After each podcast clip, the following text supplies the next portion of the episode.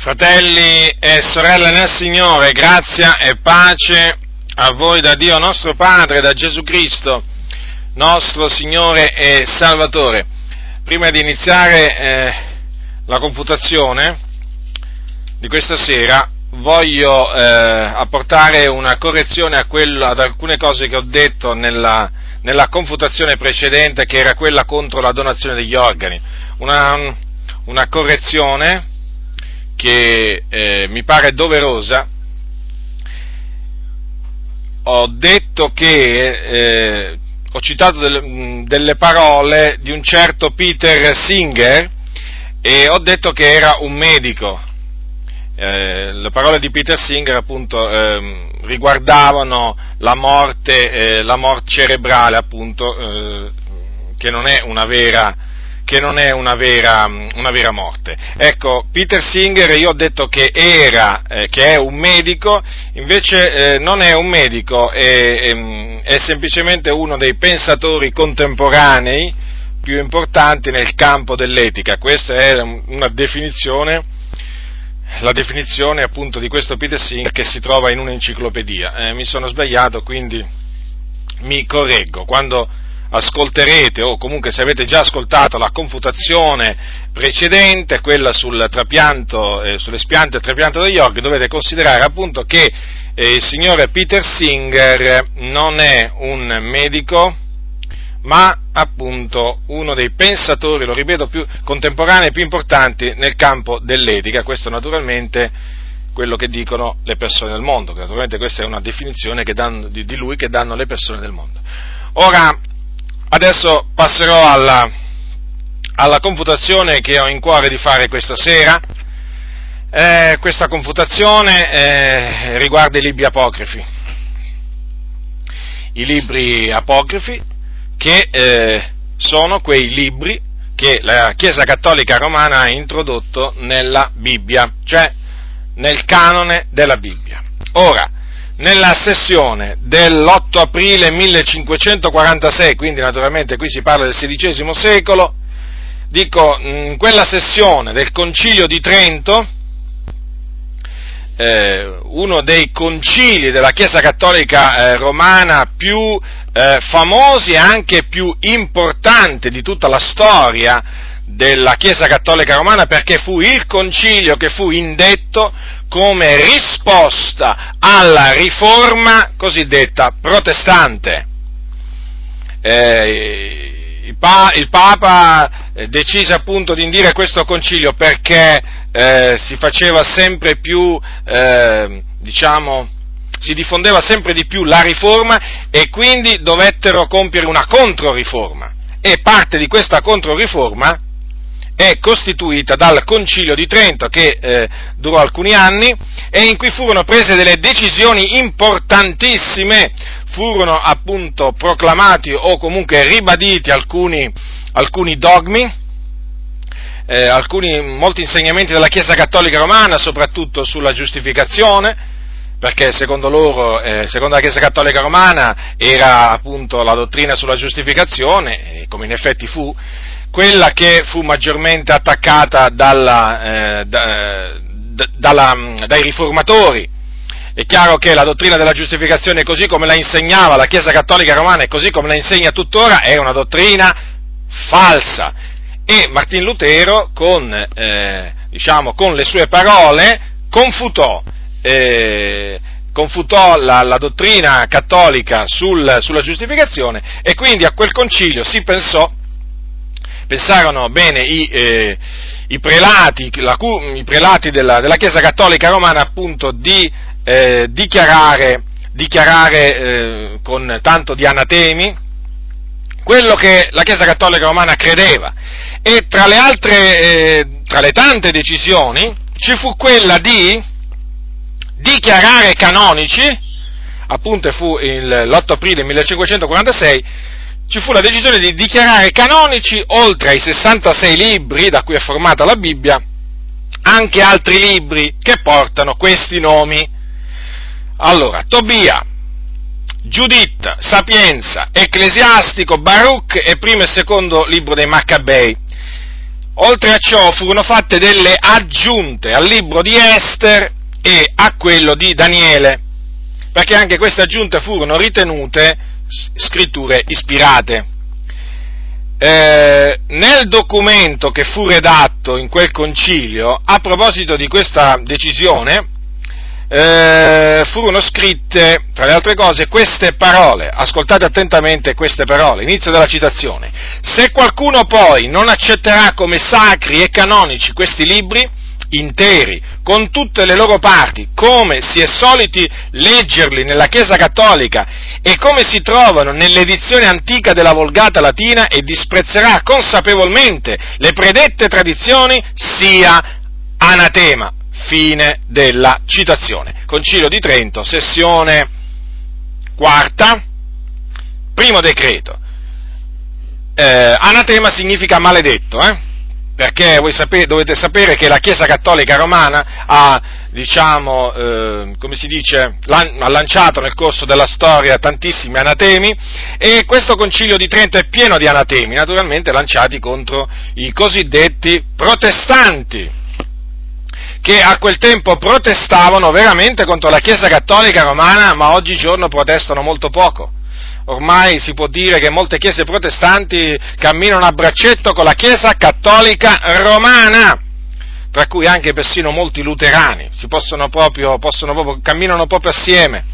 Tant'è vero che diversi anni fa fu, diciamo, raggiunsero una, una sorta di compromesso, comunque i luterani fecero una dichiarazione assieme ai cattolici romani sulla giustificazione per fede che fece indignare non pochi luterani, e che comunque fece grande piacere alla Chiesa Cattolica Romana perché la Chiesa Cattolica Romana con quella dichiarazione riuscì a, fa- a portare dalla sua parte molti luterani e difatti è per questo che ci fu un grande dibattito in seno alla Chiesa luterana perché, perché fu considerato un tradimento, quel, la sottoscrizione di quel documento fu considerato un tradimento eh, dei principi enunciati da Martin Lutero. Ora, questi libri aggiunti eh, sono apocrifi, chiamati apocrifi, eh, deriva questo termine dal apocrifos, che è un termine, una parola greca che significa nascosto.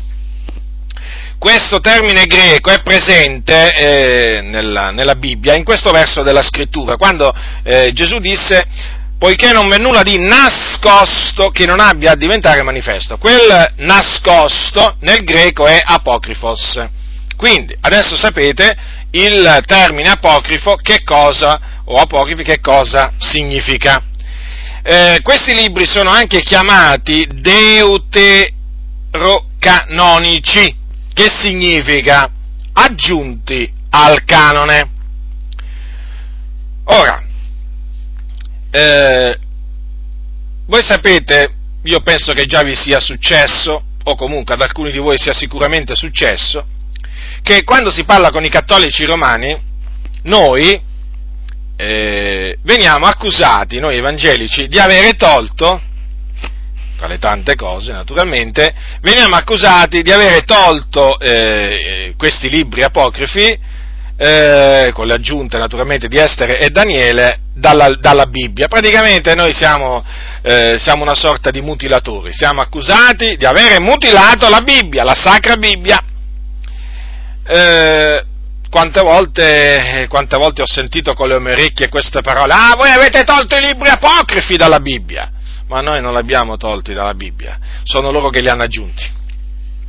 Succede sempre, succede spesso così, che eh, quelli che si attengono eh, alla verità eh, vengono, accusati, vengono, accusati, di eh, insegnare dottrine, eh, dottrine, nuove, dottrine strane, e invece questa accusa è, eh, diciamo, eh, è fatta da, da coloro proprio che hanno invece aggiunto. Praticamente noi rimaniamo entro i termini, quelli che invece quelli che invece hanno aggiunto, chiaramente o ci, ci, tolgo, ci, ci accusano di aver aggiunto o di avere, o di avere tolto, ma il discorso è molto semplice, che quando si att- ci si attiene alla Sacra Scrittura, qualche accusa sempre ci viene, ci viene rivolta, se non è di avere tolto è di avere, è di avere aggiunto. Diciamo, la maggior parte dei casi si viene accusati di avere, eh, di avere aggiunto. In questo caso, eh, da parte cattolica, eh, si, veniamo accusati di avere niente di meno tolto dei libri sacri alla Bibbia. Ora, è chiaro, questa, eh, questa accusa eh, è, eh, è falsa, è falsa perché, eh, appunto, come è dimostrato dalla storia, eh, questi libri apocrifi sono stati aggiunti, lo ripeto, aggiunti nel XVI secolo. E da chi? Naturalmente, dalla Chiesa Cattolica Romana, maestra di menzogne, maestra di superstizioni a non finire, eh, e quindi non c'è niente di che meravigliarsi di tutto ciò. È il tipico modo di fare della Chiesa, della Chiesa, cattolica, della Chiesa cattolica romana, cerrima nemica della, della verità, che, che ne dicano quelli che sono coinvolti nell'ecumenismo, in particolare mi rivolgo ai pentecostali che sono coinvolti nell'ecumenismo, che ci sono anche in Italia, che abbracciano i cattolici, li chiamano fratelli e sorelle, non conoscendo quasi nulla della storia della Chiesa quasi nulla. Cioè loro non si rendono conto chi stanno abbracciando, chi stanno accogliendo nel loro mezzo.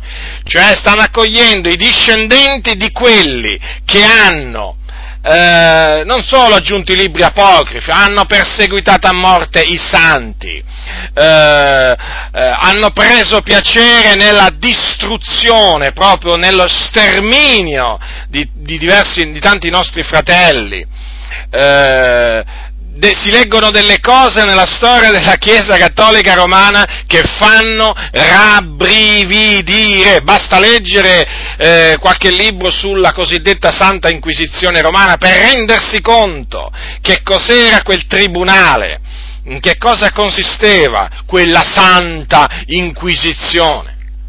Eh, Dovrebbero questi che sono coinvolti nell'ecumenismo andarsi a leggere questi libri di storia, dovrebbero andarsi eh, a leggere in che maniera tanti nostri fratelli sono stati trucidati, massacrati, in particolare valdesi, su per le, su per le, diciamo, per le valli piemontesi, se andassero a leggere qualche libro eh, in cui si parla appunto dello sterminio che diciamo, ebbe il beneplacito dello Stato pontificio contro fra tanti fratelli nostri valdesi su per quelle valli, se andassero a leggere che cosa è successo veramente e poi, e poi eh, cominceranno, cominceranno a considerare cominceranno a considerare le cose in una maniera completamente diversa se sono timorati di Dio, ma credo che nemmeno la lettura di uno di questi libri distoglierà questi pastori corrotti,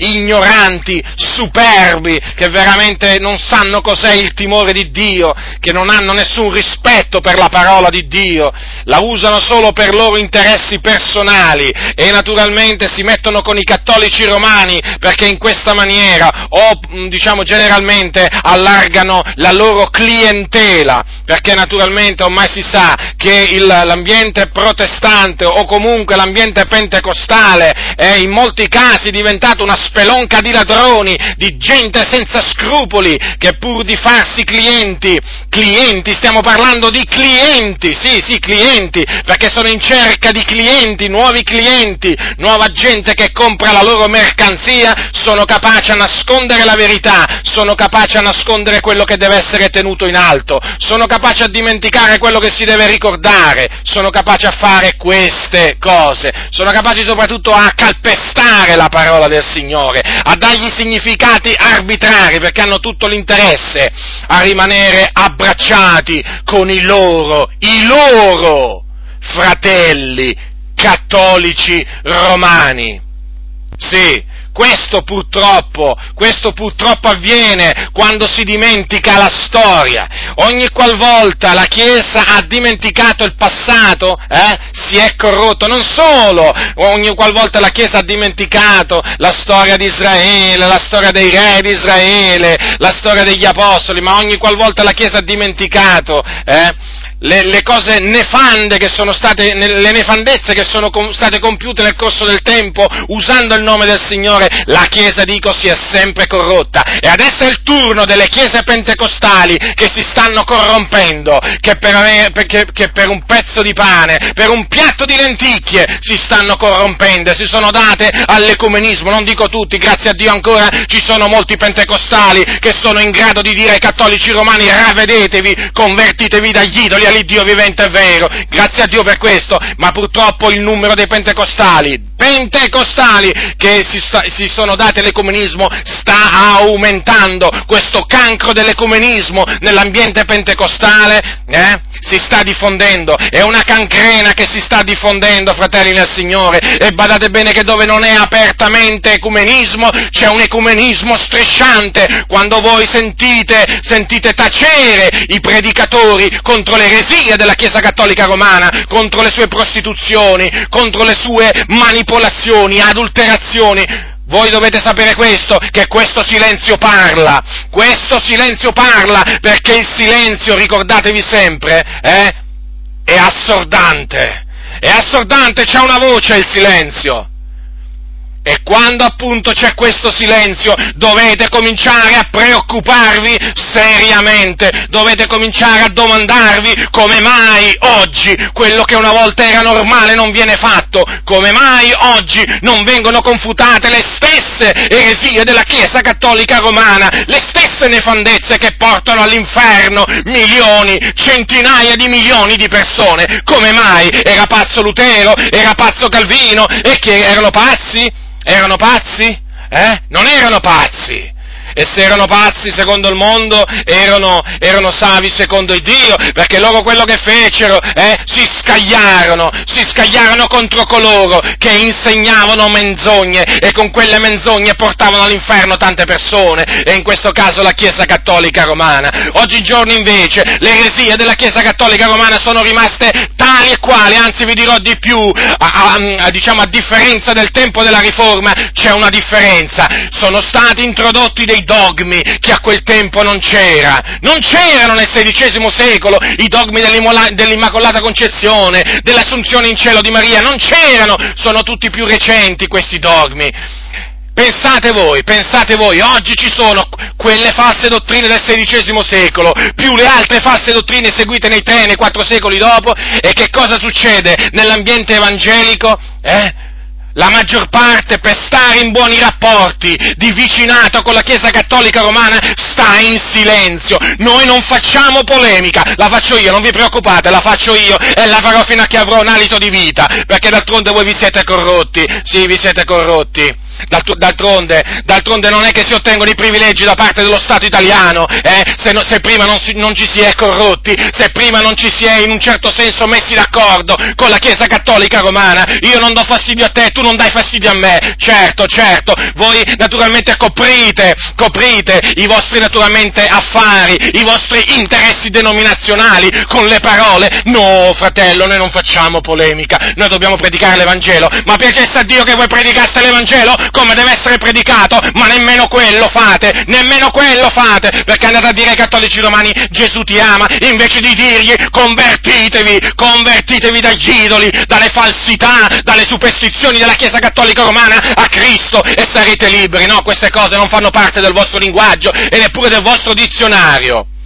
Lo so, lo so, naturalmente voi sapete come ingannare i semplici, i fratelli tra i semplici, sapete fare molto bene quello che la Chiesa Cattolica Romana vi ha insegnato, perché lei è la madre delle falsità e voi siete figlie, figlie della Chiesa Cattolica Romana, perché adesso usate lo stesso, lo stesso diciamo, linguaggio praticamente, gli stessi modi, le stesse strategie, perché vi siete corrotti come avete ben imparato da vostra madre, eh? come avete imparato bene dalla madre delle prostituzioni, delle meretrici, eh? come comportarvi, ma non rimarrete impuniti, perché questo silenzio contro le falsità della Chiesa Cattolica Romana non rimarrà impunito davanti a Dio, non rimarrà impunito davanti a Dio e non ci si meravigli, quindi quando arrivano i terremoti, non ci si meravigli di questo perché Dio è indignato, è indignato anche contro parte del suo popolo, contro parte del suo popolo, così non solo contro questo mondo malvagio, ma anche contro gran parte del suo popolo che si è corrotto e che adesso veramente può camminare a braccetto con quelli che hanno fatto spargere veramente ettolitri, ettolitri di sangue innocente eh, negli scorsi secoli. No, di questo no, non vogliono fare polemica. Eh, e quelli che facevano polemica a loro, eh, grazie a Dio, eh, grazie a Dio che l'Evangelo, forse alcuni dovrebbero andarsi a leggere molti pentecostali la storia della Riforma, la storia delle chiese protestanti, perché vi ricordo che i pentecostali sono sorti in mezzo alle chiese protestanti storiche e vi ricordo che le, le chiese protestanti storiche sono il risultato della Riforma protestante del XVI secolo e in certi casi anche, diciamo, del risultato del, diciamo, dei valdesi, praticamente del movimento valdese che venne ancora prima della riforma protestante e quindi prima del XVI secolo. E se veramente c'erano quelle chiese protestanti storiche a quel tempo, eh, era perché degli uomini coraggiosi eh, avevano preso la Sacra Scrittura e avevano detto in faccia al Papa, così sta scritto e tu non hai il diritto di annullare quello che è scritto. Ecco perché, ecco perché esistevano quando è sorto il movimento pentecostale, eh, in mezzo alle chiese protestanti ecco perché esistevano quelle chiese, certo con i loro difetti, è vero, sì, ce li hanno ancora questi difetti,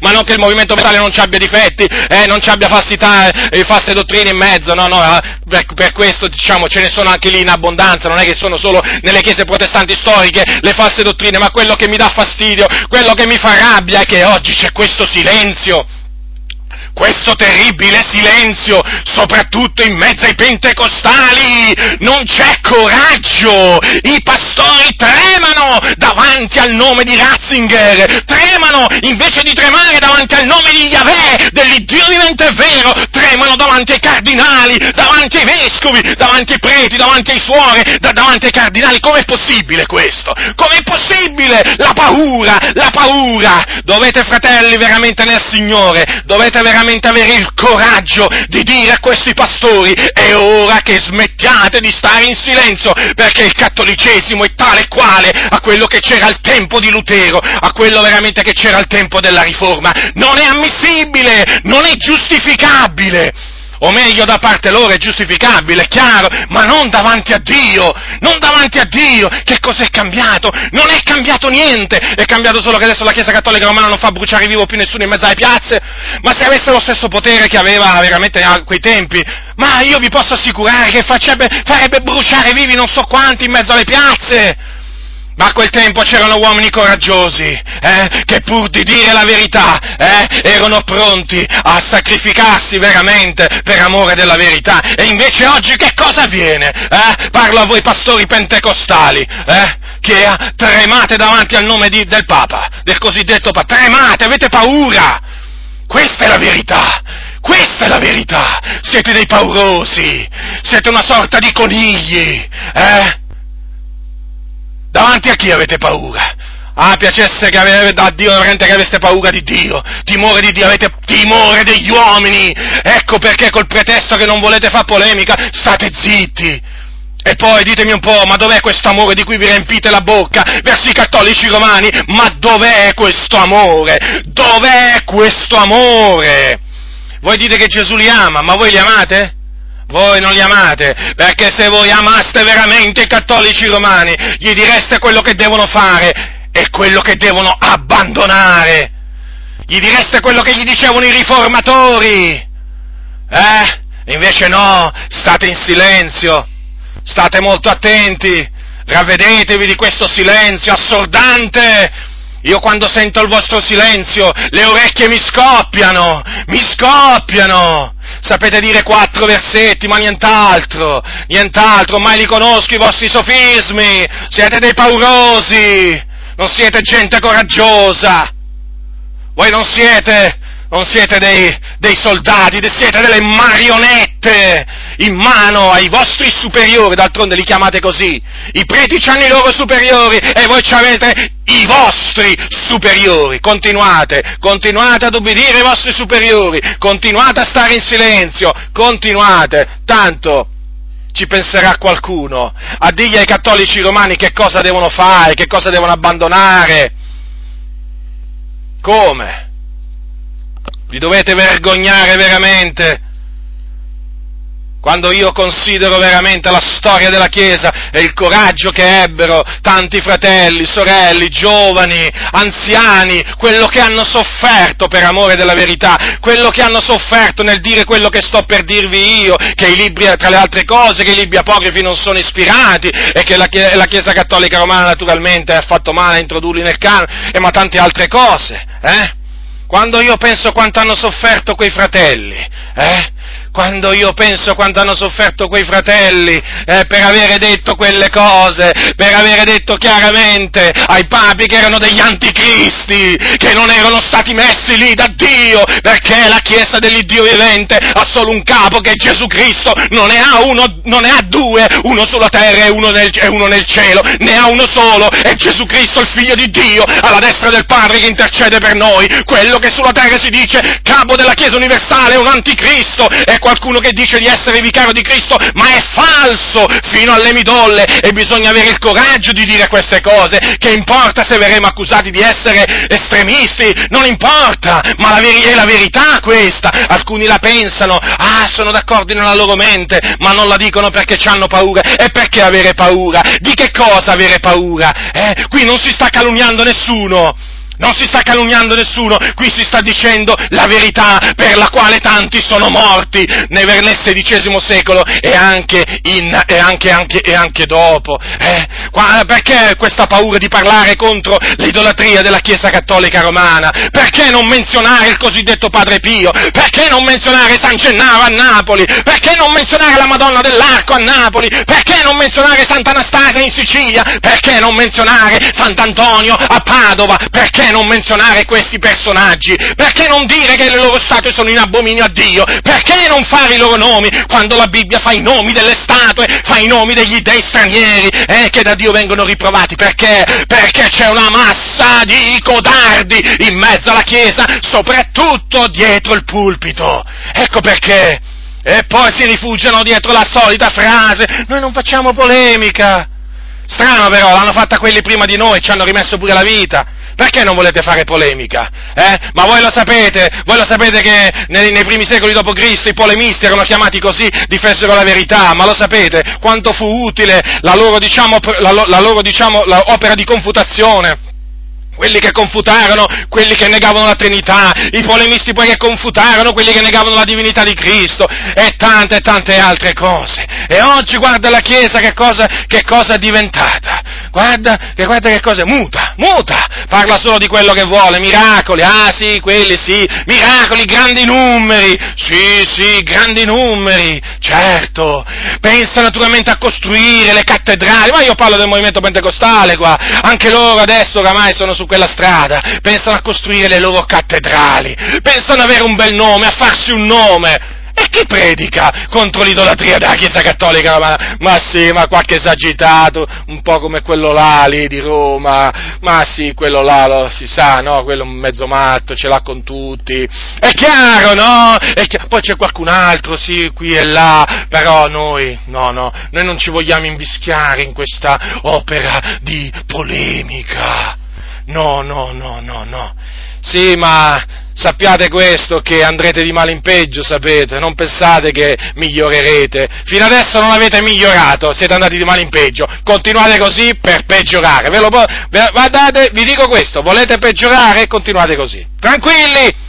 Tranquilli, andrete di male in peggio, come dice la Sacra Scrittura. Il fatto è questo, che voi andrete di male in peggio, seducendo sì, ma anche vedendo sedotti, perché voi non vi rendete conto che in questa maniera fate l'opera del nemico, perché se c'è qualcuno che non vuole che si fiati contro le menzogne della Chiesa Cattolica Romana, e naturalmente non solo contro le menzogne della Chiesa Cattolica Romana, ma anche contro quelle dei testimoni di Geova, mormoni e quant'altro, ma qui naturalmente ci troviamo nella nazione per eccellenza cattolica, l'Italia, voglio dire se c'è qualcuno che ha tutto l'interesse, interesse eh, che nell'ambiente evangelico non si parli più come si parlava una volta, perché una volta si parlava così, eh?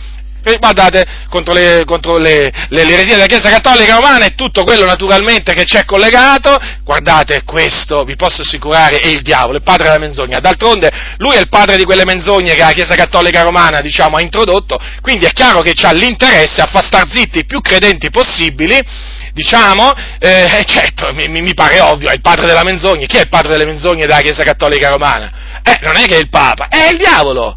E naturalmente il diavolo è il seduttore e quando si dice va attorno a guida di leone ruggente cercando chi possa divorare, quante volte viene detto in ambiente evangelico? È vero. Il fatto è che lui è indisturbato il nemico. È indisturbato perché riesce a far stare zitti persino i pastori, i credenti. Sì, zitti naturalmente contro le menzogne della Chiesa Cattolica Romana. Ma fratello, ma chi sei tu che giudichi? Ma sai, il Signore conosce quelli che sono suoi. Ma guarda che ci sono tanti cattolici che sono brava gente. Lasciamo stare adesso, lasciamo stare adesso sti discorsi. Ci sarà pure qualcuno come, come Cornelio in mezzo alla Chiesa Cattolica Romana, certo. Naturalmente che è in attesa che il Signore lo salvi e lo strappi dalle fauci dei papi. Certamente, certamente. Io non è che mi metto a condannare, però quello che Dio richiede è che si parli. Si parli. Parla e non tacere, dice la Sacra Scrittura. Questo dice. Parla e non tacere. E bisogna parlare anche contro delle cose. Non solo bisogna parlare a favore di alcune cose, che sono cose vere, giuste, onorevoli, ma bisogna parlare anche contro le cose storte, le cose false, le cose ingiuste. Naturalmente non importa chi le dica, eh?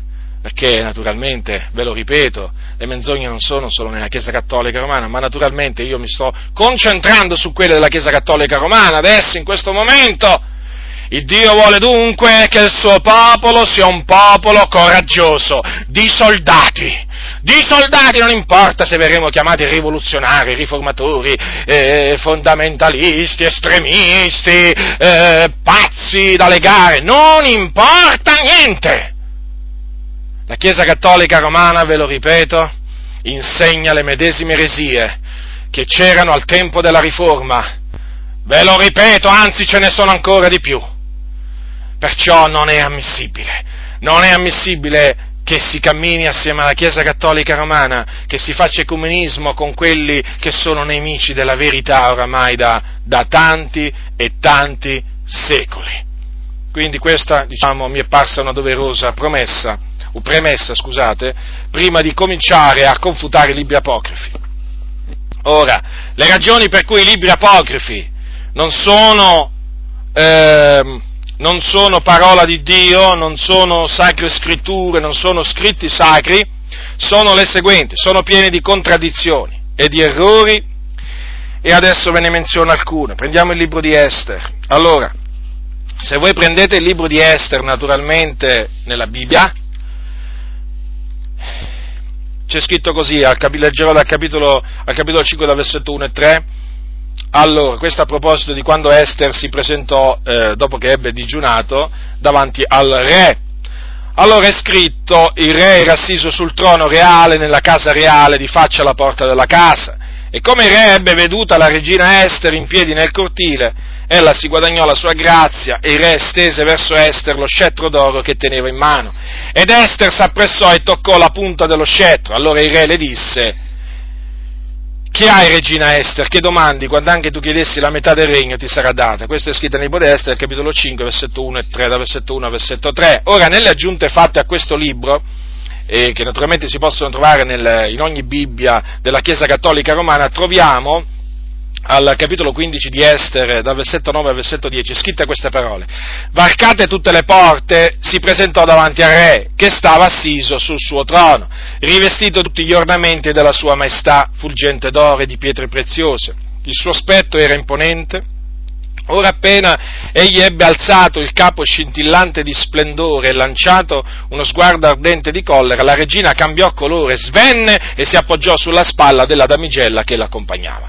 Ora, eh, come potete vedere che la, tras- la descrizione fatta di questo incontro eh, fatta naturalmente nell'aggiunta, contrasta eh, in maniera diciamo, evidente quella autentica del libro, del libro ispirato, perché eh, nel, nel, libro, nel, libro, ispirato di Esther si dice che Esther si guadagnò il favore del re, mentre nella parte aggiunta eh, c'è scritto che il re le lanciò uno sguardo di collera verso Esther che ella per giunta svenne. Ora, naturalmente è superfluo che vi dica che sono due versioni che sono in netto contrasto, quindi è evidente che la parte aggiunta non può essere accettata come parola di Dio perché va a contrastare, va a contrastare eh, diciamo, eh, quello che è scritto eh, diciamo, nella, nella, parola di Dio a tale riguardo. Bisogna sempre considerare che lo Spirito Santo è lo Spirito della verità e non contraddice mai la verità, semmai la conferma. Quindi da questo si capisce che quella aggiunta al libro di Esther non può essere verità. Poi prendiamo il libro di Tobia, un altro dei libri apocrifi. Allora, il libro di Tobia è pieno di favole, e in questo libro, niente di meno, eh, chi, lo, chi, chi, lo, ha scritto fa dire eh, un, eh, a un angelo di Dio una menzogna. Cioè, praticamente uno legge il libro di Tobia e, dice, ah, pure gli angeli di Dio dicono le menzogne. Non lo sapevo. Eh, allora, mh, mm, ecco che cosa c'è scritto.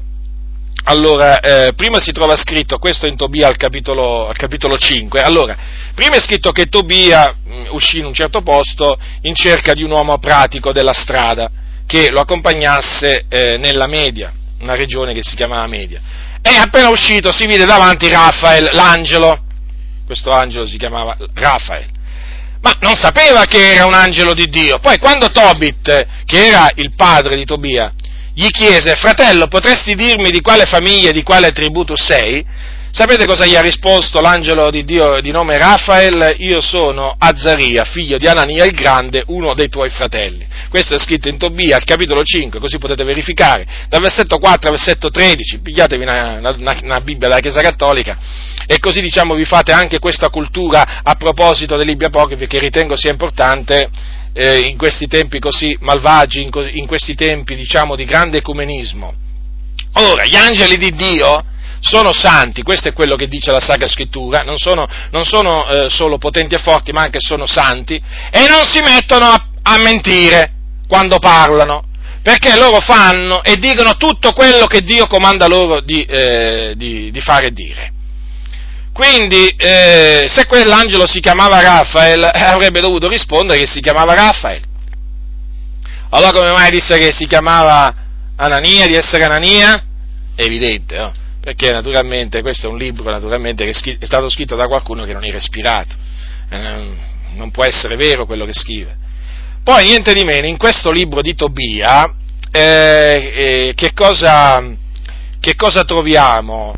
Eh, troviamo pure che eh, gli angeli insegnano le superstizioni, dato che nella Chiesa Cattolica Romana abbondano le superstizioni, eh, voglio dire, qui troviamo appunto niente di meno che maestri di queste, di, di queste superstizioni sono gli angeli. E difatti nel libro di Tobia è scritto che una notte Tobia scese verso il fiume Tigri per lavarsi i piedi. Ad un tratto balzò fuori un grosso pesce dall'acqua per divorare il piede del ragazzo e che questo si mise a gridare. L'angelo allora gli disse di afferrare il pesce, di trargli fuori il fiele, il cuore e il fegato, che eh, possono essere utili come farmaci e di buttare via gli intestini. Dopo che Tobia ebbe arrostito una parte del pesce e l'ebbe mangiata, si misero in cammino e durante il cammino il giovane domandò all'angelo che farmaco ci può essere nel cuore, nel fegato e nel fiele del pesce.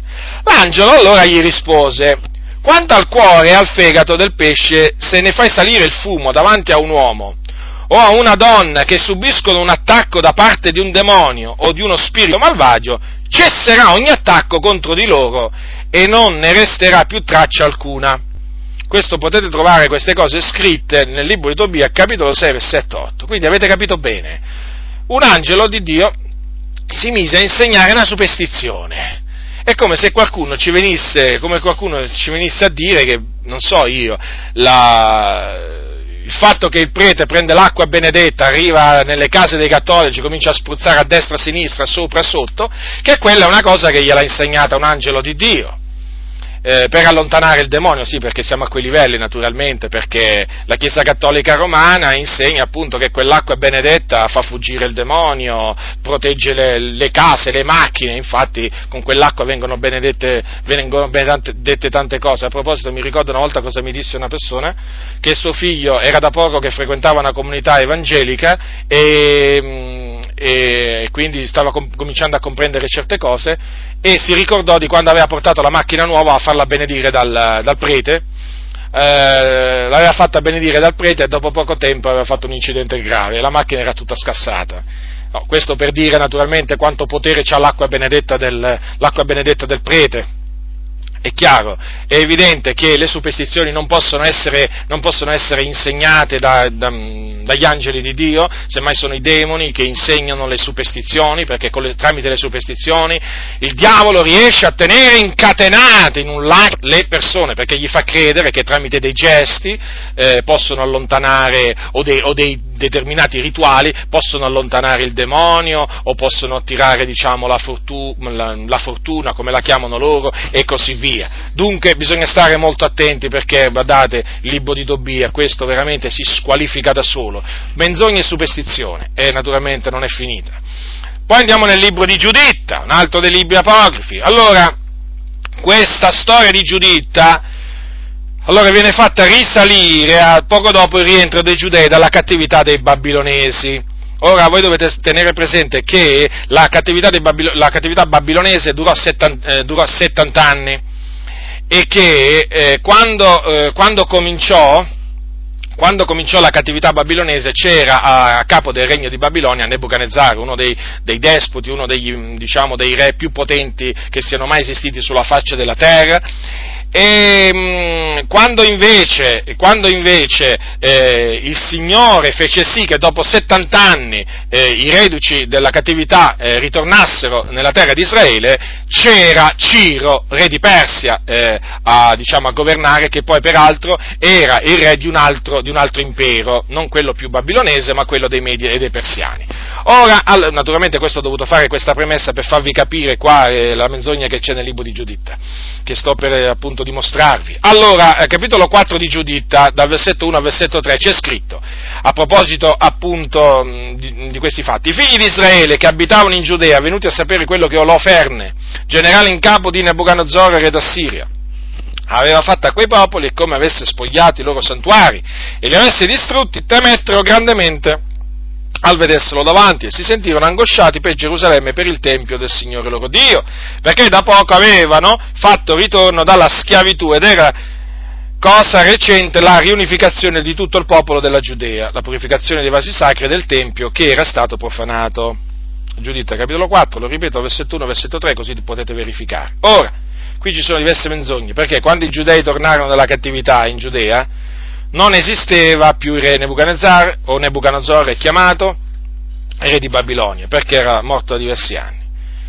E poi sul regno dei Medi e dei Persiani in quel tempo regnava appunto Ciro re di Persia, che era stato, eh, era stato eh, predestinato da Dio a questa opera ancora quando lui non esisteva, quando lui non era ancora nato, basta leggere il profeta Isaia per rendersi conto eh, di questo. Infatti fu il, C- il, Ciro re di Persia che eh, rimandò liberi gli esuli ebrei affinché tornassero in Giudea a costruire il Tempio di Dio. Quindi vedete, è inattendibile questo libro di Giuditta perché c'è questa, c'è questa menzogna Adesso veniamo al libro dei Maccabei, primo e secondo libro dei Maccabei. Allora, il, il, prima una piccola premessa riguardo di questi, di questi libri. Allora, questi libri, eh, badate che tutti i libri, diciamo, eh, apocrifi riguardano l'Antico Testamento, eh? sono nell'Antico Testamento, nelle Bibbie, nella Bibbia della, della Chiesa Cattolica eh, Romana. Ora, i libri, i libri dei Maccabei. Eh, allora, il termine Maccabeo significa martello, eh? E eh, questo, mm, diciamo, questo eh, nome fu un soprannome che fu dato al principale eh, eroe appunto de, delle storie, o comunque della storia che è narrata in questi, in questi libri, a Giuda, Giuda il, il Maccabeo. Perché è chiamato eroe? Perché fu lui che si mise a capo degli ebrei quando appunto eh, fu, diciamo, quando la terra di Israele fu colonizzata dai Seleuceudi, qui naturalmente eh, ci riferiamo al, a prima, eh, a, siamo, siamo, nel periodo prima della, della venuta di Cristo, eh, siamo, siamo, nel secondo secolo eh, prima della venuta di Cristo. E che cosa era successo? Era successo che eh, Antio- un certo Antioco Epifane eh, aveva cominciato a regnare su, su, Israele e aveva fatto delle cose proprio veramente nefande, opprimeva il popolo, e allora Giuda Maccabeo, Giuda ha detto il Maccabeo, e si, eh, si, ribellò, si mise a capo appunto diciamo, di un esercito e si ribellò contro la dominazione appunto dei Seleucidi e poi ebbe la vittoria, ebbe la vittoria.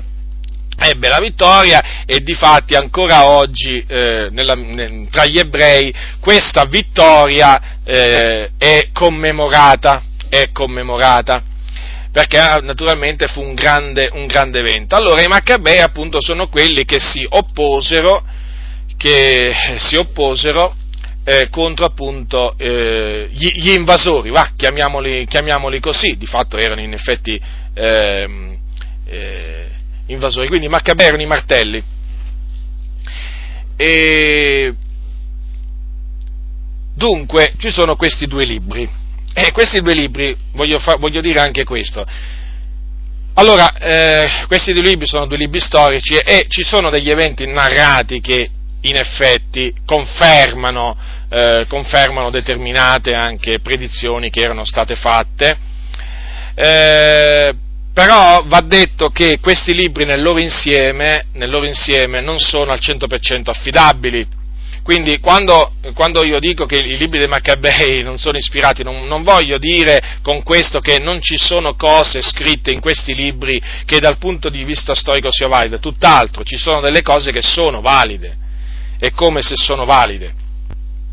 Eh, però chiaramente eh, con, con, quello che vi sto per dire dimostrerò appunto che non possono essere stati scritti sotto eh, l'ispirazione dello Spirito Santo perché ci sono diversi errori.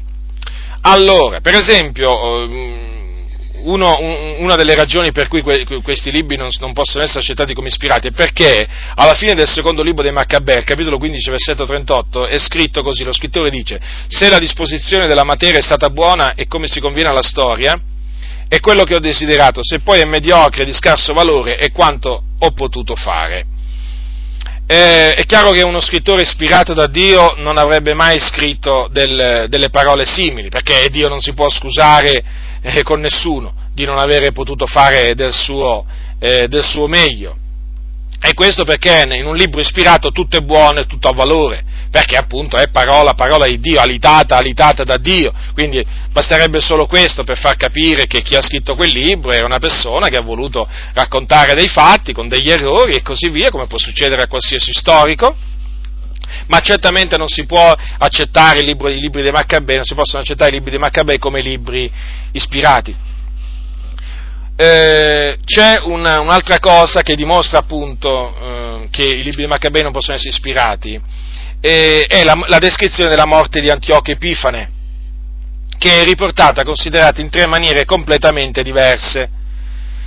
E Antiochio Epifane appunto è quel re, eh, quel re invasore, despota, spietato, a cui si opposero i Maccabei. Allora, vi voglio, vi voglio vi voglio dire in che maniera appunto vengono descritte queste, queste che, quali sono queste maniere diverse in cui vengono de, eh, in cui viene descritta la morte di Antiochio Epifano. Allora, la prima è questa. Al sentire tali notizie il re restò abbattuto e preso da profonda agitazione si gettò sul letto, s'ammalò per la gran tristezza perché le cose non erano andate secondo i suoi desideri. Egli rimase così per molti giorni e siccome la sua tristezza andava crescendo, si sentì vicino a morire. Questo è il capitolo, primo libro di Maccabei, capitolo 6, versetto 8 e 9. Più avanti si dice che morì. In un altro passo si dice che lo stesso re morì lapidato in Persia, nel tempio della dea Nanea. Infatti troviamo scritto che i sacerdoti di Nanea massacrarono il condottiero e i suoi compagni, assassati, tagliarono loro le membra e la, testa. Questo troviamo scritto in secondo Maccabei, capitolo 1, versetto 16. E infine, in un altro passo, troviamo scritto che quel re morì roso dai vermi ad Ec Batana, perché Dio lo colpì con una piaga. Questo è scritto in secondo Maccabei, capitolo 9, dal versetto 1 al versetto 28. E eh, dunque, mi pare evidente che eh, anche, anche, questo naturalmente eh, conferma che que- non possono essere ispirati da Dio quei libri. Eh, allora, eh, un'altra cosa da dire è questa, che prendiamo per esempio adesso i libri di Maccabei. Mm, mi soffermo un altro po' su questi libri. Questi libri di Maccabei non possono essere veraci anche perché eh, servono di base eh, ad alcune dottrine perverse presenti nella Chiesa Cattolica Romana. Per esempio, nei Maccabei ci sono dei, eh, dei, passi che parlano di preghiere per i morti e anche di un sacrificio espiatorio offerto per dei morti. Questo è scritto al, nel secondo libro dei Maccabei, capitolo 12, versetto 38 e 46. A tale riguardo vi vorrei proprio, allora, vi vorrei proprio leggere qua queste cose per farvi capire.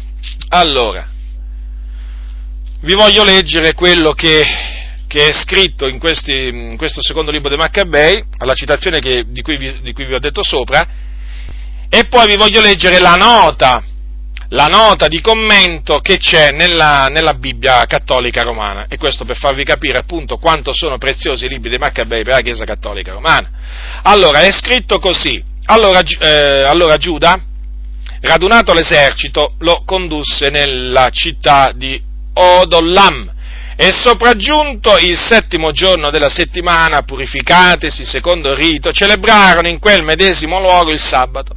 Il giorno seguente alcuni si presentarono a Giuda come la necessità del momento lo richiedeva per prendere i corpi dei caduti e seppellirli coi loro parenti nelle tombe paterne.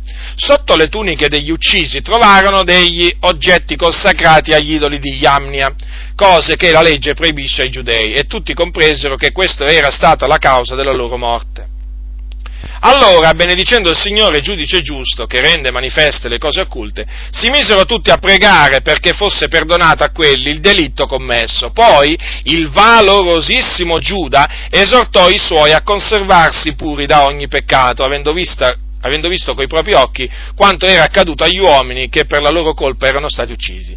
Fatta infine una colletta, mandò a Gerusalemme circa duemila dramme d'argento affinché si offrisse un sacrificio espiatorio per quel peccato, opera degna e nobile, suggerita dalla fede nella risurrezione, poiché se non avesse creduto che i morti risusciteranno, sarebbe stato superfluo e vano pregare per essi, ma credeva che a quanti si addormentano nella pietà è riservata una bella ricompensa, santo e pio pensiero, per questo gli fece offrire un sacrificio espiatorio per i morti affinché fossero purificati dal loro peccato. Nella nota al versetto 44 ascoltate quello che dice il commentatore nella Bibbia eh, cattolica è ammessa la resurrezione dei morti e il purgatorio. Il sacrificio espiatorio per i caduti suppone nell'altra vita un luogo di purificazione abbreviata dai sacrifici dei vivi. Se non ci fosse il purgatorio sarebbe vano pregare per i morti. In paradiso non ce n'è bisogno, nell'inferno non c'è redenzione. Eh, è certo, eh, da questo punto di vista hanno ragione i cattolici romani, però il, il, fatto qual è?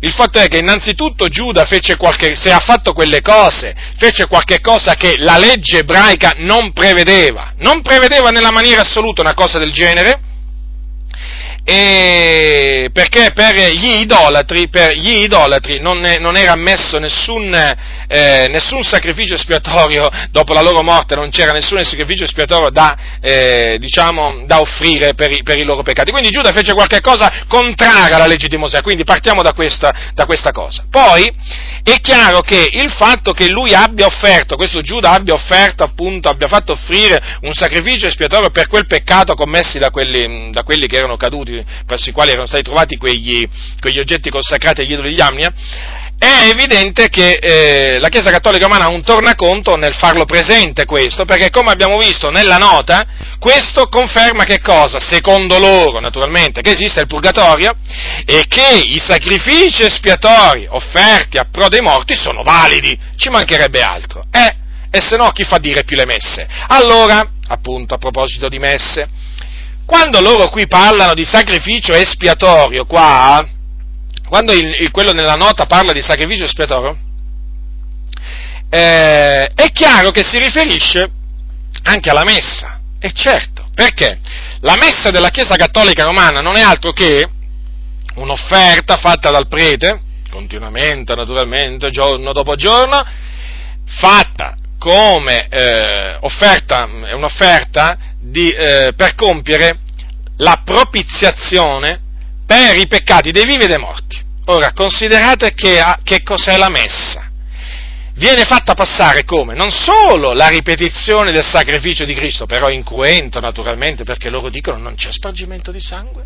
Gesù ha sparso il suo sangue una volta per sempre, sì, il suo sangue la spassa una volta per sempre, il corpo però viene offerto continuamente dal prete, giorno dopo giorno, ma qui il fatto è che non solo Gesù ha offerto il suo sangue una volta per sempre, ma anche il suo corpo l'ha offerto una volta per sempre, affinché veramente mediante il suo sacrificio noi fossimo purificati da tutti i nostri peccati e quindi, e quindi fossimo santificati. E dunque, essendo che siamo stati santificati mediante il corpo di Cristo, mediante il sangue di Cristo, non c'è nessuna condanna più per noi e quindi non ci può essere nessun purgatorio nell'aldilà dove i coloro che muoiono nella grazia vanno a purgarsi da colpe loro. Il purgatorio è un'invenzione dei cosiddetti padri della Chiesa. Quindi vedete, questo, questo libro dei Maccabei è un libro molto caro alla Chiesa Cattolica Romana perché c'è appunto dentro che cosa? C'è il sacrificio espiatorio offerto per i morti e loro per difendere quel commercio abominevole delle messe, perché è un commercio, eh?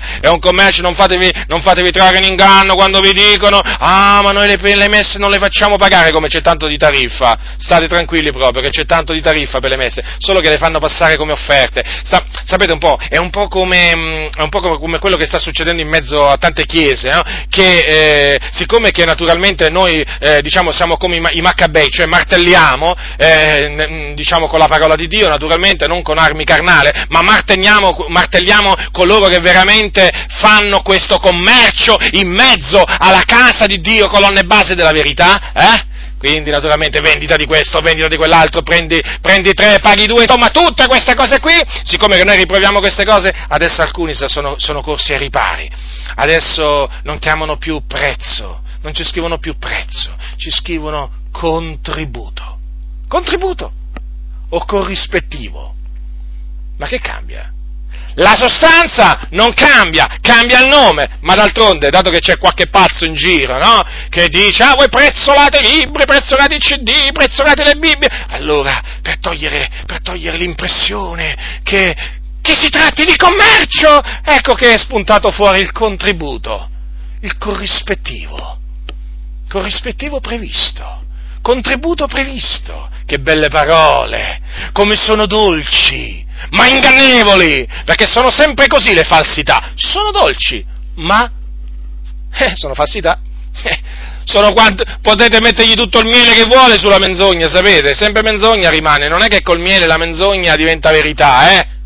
No, no, no, no, no, sempre menzogna rimane. Allora, ritornando al fatto di Giuda che offrì il sacrificio espiatorio per i morti per purificarli nell'aldilà, è chiaro che la Chiesa Cattolica Romana ci tiene molto. Io mi ricordo una volta eravamo a evangelizzare in un parco, un famoso parco di Roma, eravamo io e mio fratello, allora stavamo camminando, a un certo punto ci fermiamo per evangelizzare una persona che era seduta, seduta mi sembra su un, un tronco d'albero, se non ricordo male, e allora eh, cominciamo a parlare delle cose del Signore. E, e eh, tra le altre cose appunto gli dicevamo, dato che lui era cattolico, mi pare che fosse, non, non vorrei sbagliare, ma o, non so se un ex prete o comunque un prete diciamo, comunque sia conosceva, conosceva bene la, la Bibbia della Chiesa Cattolica Romana e anche le dottrine, e allora nel parlare gli dicevamo, ma guarda che il purgatorio non esiste, gli dicevamo, eh, eh, il sangue di Gesù ci purifica da ogni peccato, insomma queste cose. A un certo punto, dato che vide che avevamo la Bibbia in mano, ci disse, datemi la Bibbia, datemi la Bibbia. Va bene, io ho detto.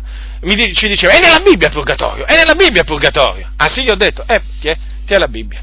Allora prese la Bibbia e cominciò a sfogliare, a sfogliare, a sfogliare, a sfogliare e diceva, dov'è qui il libro dei Maccabei? Eh, io ho detto, questa è la Bibbia, eh. Gli ho detto, qui non c'è il libro dei Maccabei. Ah, e allora ci restituì la Bibbia.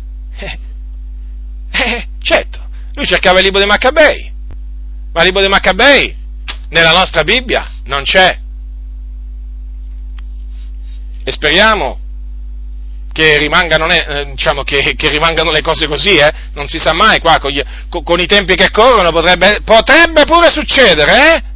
fratelli nel Signore, che chissà da qui a qualche decennio, ma potrebbe pure succedere che i protestanti ci ripensano eh, sui libri apocrifi, perché ormai le cose sono così messe male che magari, che non gli venga in mente magari alla società biblica forestiera, chissà, che tanto ormai qui non bisogna dare niente per scontato, chissà che magari i libri apocrifi non ci entrano magari, so, sono stati fatti uscire da, da, dalla porta, vengono fatti, eh, diciamo, fatti rientrare dalla finestra. Può essere, eh, può essere che un giorno magari nelle Bibbie protestanti ritorneranno i libri apocrifi, quindi siete avvertiti? Allora, quindi è evidente che eh, il commercio delle messe, la vendita delle messe trova un potente alleato qui nel libro dei Maccabei e quando si parla di messe, naturalmente, manco a dirlo, si, paga, si parla di tantissimi soldi, eh, di tantissimi soldi, perché vedete, la messa è un sacrificio espiatorio, propiziatorio, che viene offerto per i peccati dei morti, perché secondo la Chiesa Cattolica Romana i morti sono purgatorio. E allora con la messa vengono lenite quelle, quelle pene al, al purgatorio e vengono anche accorciate. Considerate quanto è importante la messa, che potere ha questa messa ma che potere che ha! Considerate il potere che ha la messa. E naturalmente eh, ha questo potere e poi ha soprattutto il potere di far intascare al Vaticano, di far entrare nelle casse vaticane, diciamo proprio tanti e tanti e tanti soldi. Dunque è evidente che la Chiesa Cattolica Romana, come al solito, dimostra in questa maniera di non, proprio di tenere, di non tenere in nessun conto la parola del Signore poi c'è anche un'altra cosa, vengono suffragate nel libro dei Maccabei, cioè diciamo, si avvalora anche l'efficacia della preghiera fatta dai morti per i vivi. Niente di meno, niente di meno si parla del profeta Geremia che fu visto da qualcuno, eh, appunto dopo che questo era morto, naturalmente il profeta Geremia, che pregava per i vivi sulla terra. Questo è in secondo Maccabei, capitolo 15, dal versetto 11 al versetto 16. Eh, per quanto riguarda gli altri libri come la Sapienza e l'Ecclesiastica, è chiaro, ci sono anche delle cose giuste, affermazioni, detti giusti che sono conformi a verità, eh? Qui non, non, stiamo mica dicendo che tutto, tutto, tutto, tutto, tutto quello che è scritto in questi libri sono cose menzognere, no, però non sono ispirati, il che è diverso, il che è diverso, perché quando ti trovi davanti un libro ispirato sei sicuro che è tutto ispirato e quindi tutto lo puoi accettare tranquillamente come parola di Dio, ma qui veramente camp- sono dei campi minati i libri apocrifi. Sono dei campi minati, quindi possono esserci anche delle affermazioni giuste, anche delle storie vere, eh, da un altro punto di vista, però non possono essere nella maniera eh, più assoluta considerati come dei libri ispirati e quindi non possono essere considerati canonici. Allora, queste sono le, ragioni naturalmente, diciamo tra le ragioni, perché adesso vengo alle altre ragioni per cui non si possono accettare e non, perché non, non, lo sono questi libri eh, ispirati.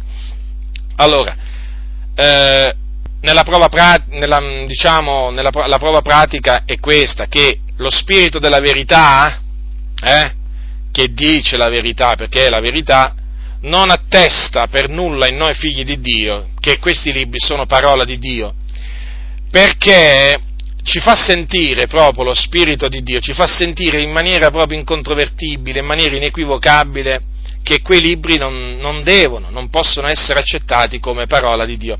Ora qualcuno potrebbe dire, sì, ma questo eh, è soggettivo. No, no perché qui si tratta di riconoscere la voce del pastore, è semplicemente questo, qui si tratta di riconoscere la voce del sommo pastore. Ora Gesù ha detto che le mie pecore, ora leggiamo quello che ha detto Gesù, il capitolo 10 eh, di Giovanni. Allora, capitolo 10 di Giovanni, Gesù ha detto, eh, allora, che le mie pecore ascoltano la mia voce, capitolo 10, versetto 27, io le conosco ed esse mi seguono.